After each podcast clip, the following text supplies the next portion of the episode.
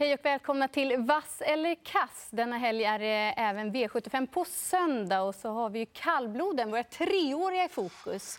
Det är ju kriteriestoet och kallblodskriteriet. Det är fina lopp. Verkligen. Och Öystein Tjomsland han har det väl förs förspänt i de två finalerna. Mm. Och ser man tillbaka nu några år och kollar utdelningen så har det inte varit något lättlöst. Det har varit flera miljonutdelningar. Mm. Ja, det är ju klart spännande. Det är en rolig bana, Dannero också.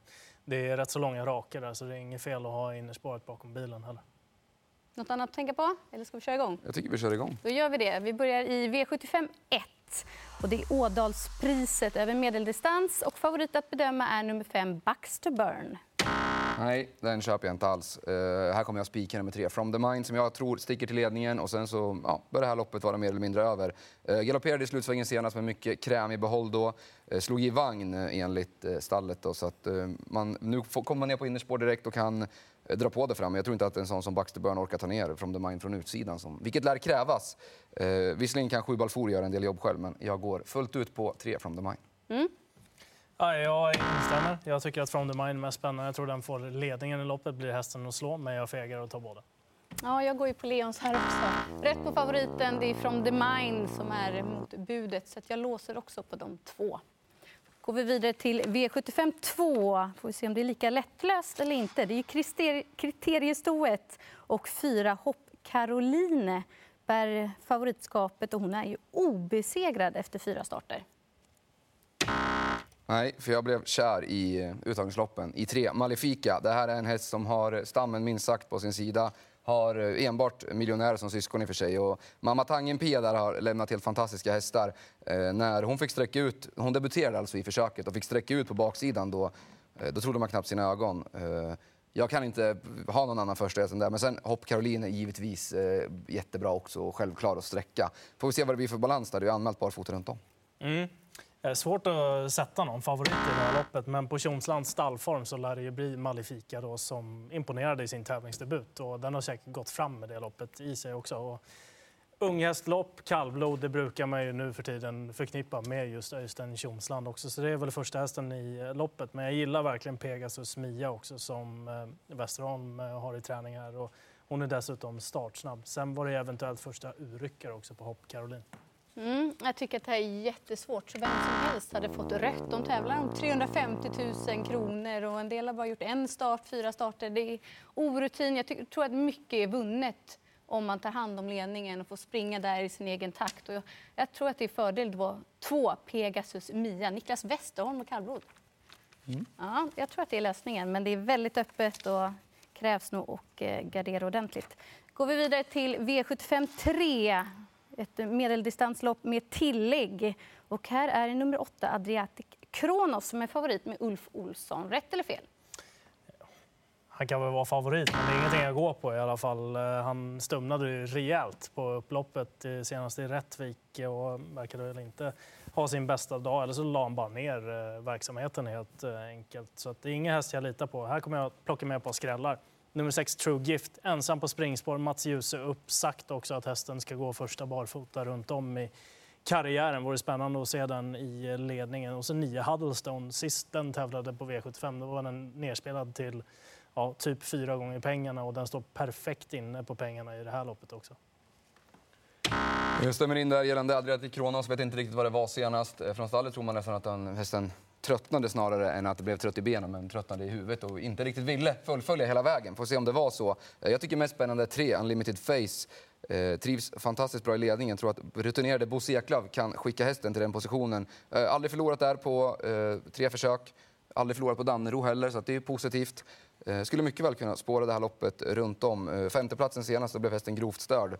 Eh, så att där kan man inte, behöver man inte ta med sig något. Det är inget negativt så, eh, sett i formen. Mm. Tycker att det är en sårbar favorit. En favorit som gick sig, i alla fall till synes väldigt trött, i alla fall stumnade, gjorde jobbet då.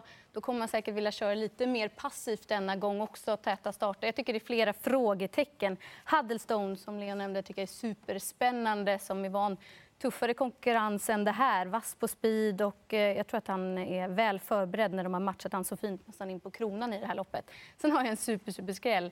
Eh, 1% i nummer 5 Gunrunner.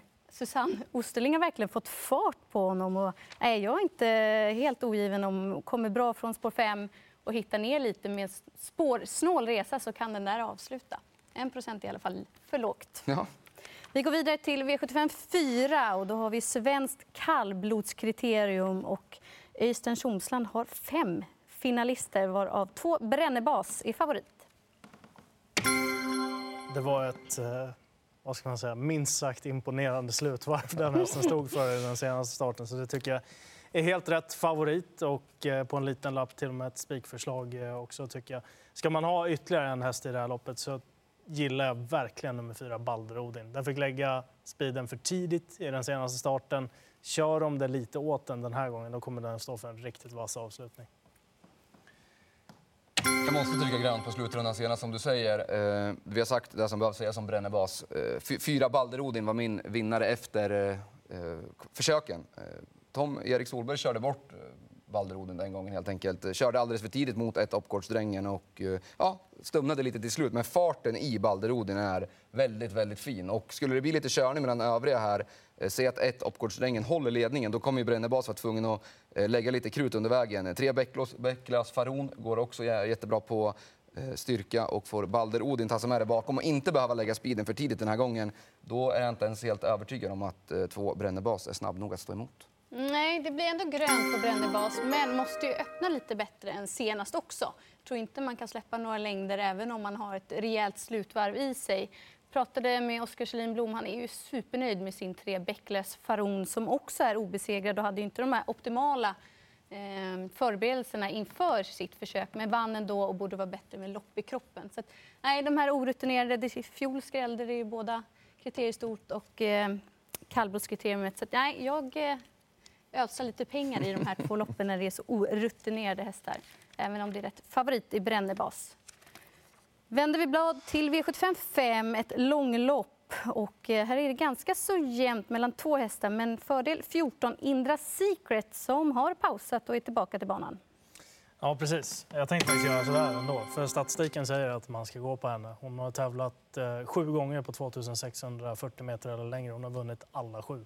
Så eh, det är inte omöjligt att hon segrar i det här loppet. Samtidigt som fyra Dwayne Sett, som också är betrodd, har tagit samtliga sina segrar från ledningen. Och det är inte säkert att han kommer dit den här gången från ett lite halvbökigt spår fyra. Då, så. Rätt favorit. Ska man plocka med ytterligare någon bakom så är Perfect Dream spännande. Den gick barfota runt om senast då för första gången på länge och blev lite störd in mot slutsvängen när man hade farten uppe. Så den kan vara intressant.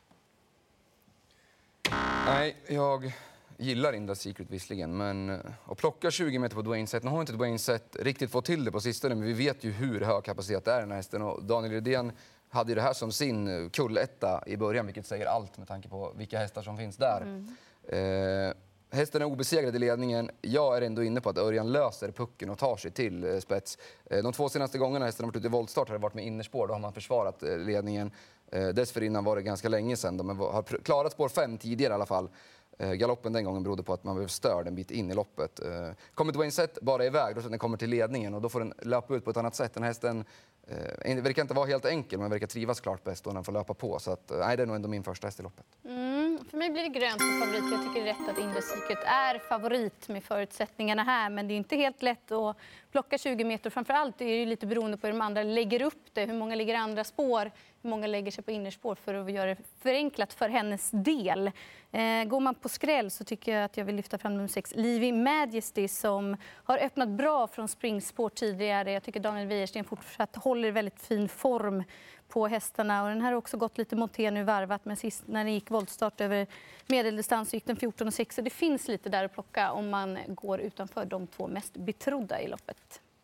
Top 7, era tankar där? Mm. Ja, i och med att det är lång distans då igen och Axel Brown såg bra ut i skymundan senast så tar jag med den rätt så tidigt. Riktigt lurigt. Då. Men jag kommer nog gå på Dwayne Sett och sen skulle man kanske kunna chansa på att spika Perfect Dream som två om den till exempel skulle kunna få ryggledaren.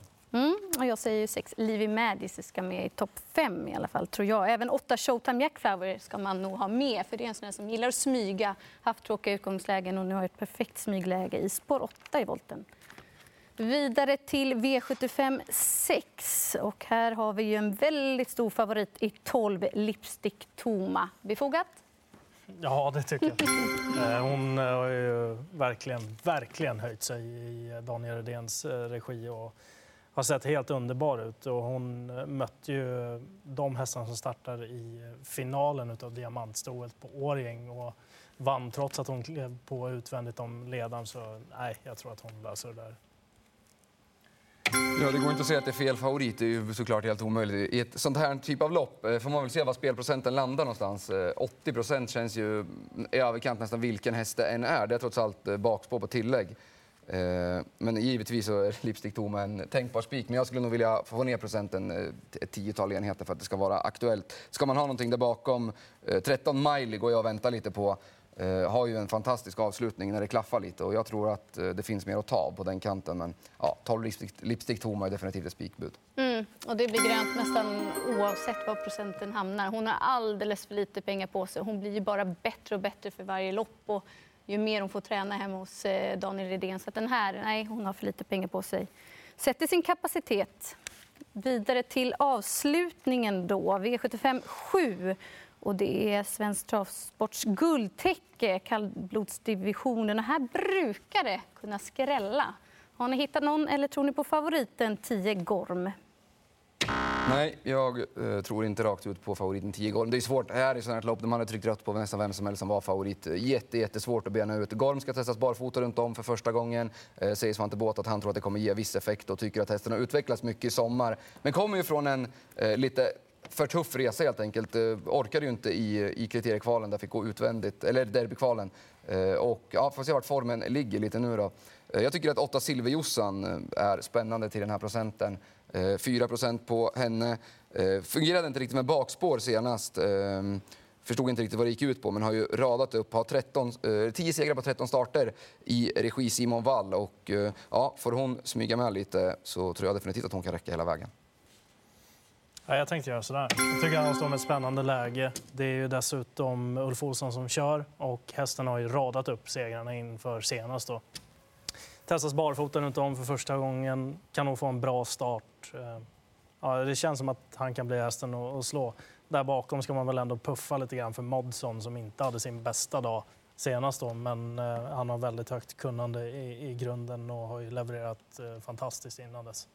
Mm, det blir rätt för mig. Jag tycker procenten ändå är lite hög på Gorm som de inte var helt nöjda med senast. Och så andrahandsfavoriten Modson var det också ett frågetecken, sjuk senast. Dessutom är de bara fyra år, möter äldre, mer rutinerade hästar här.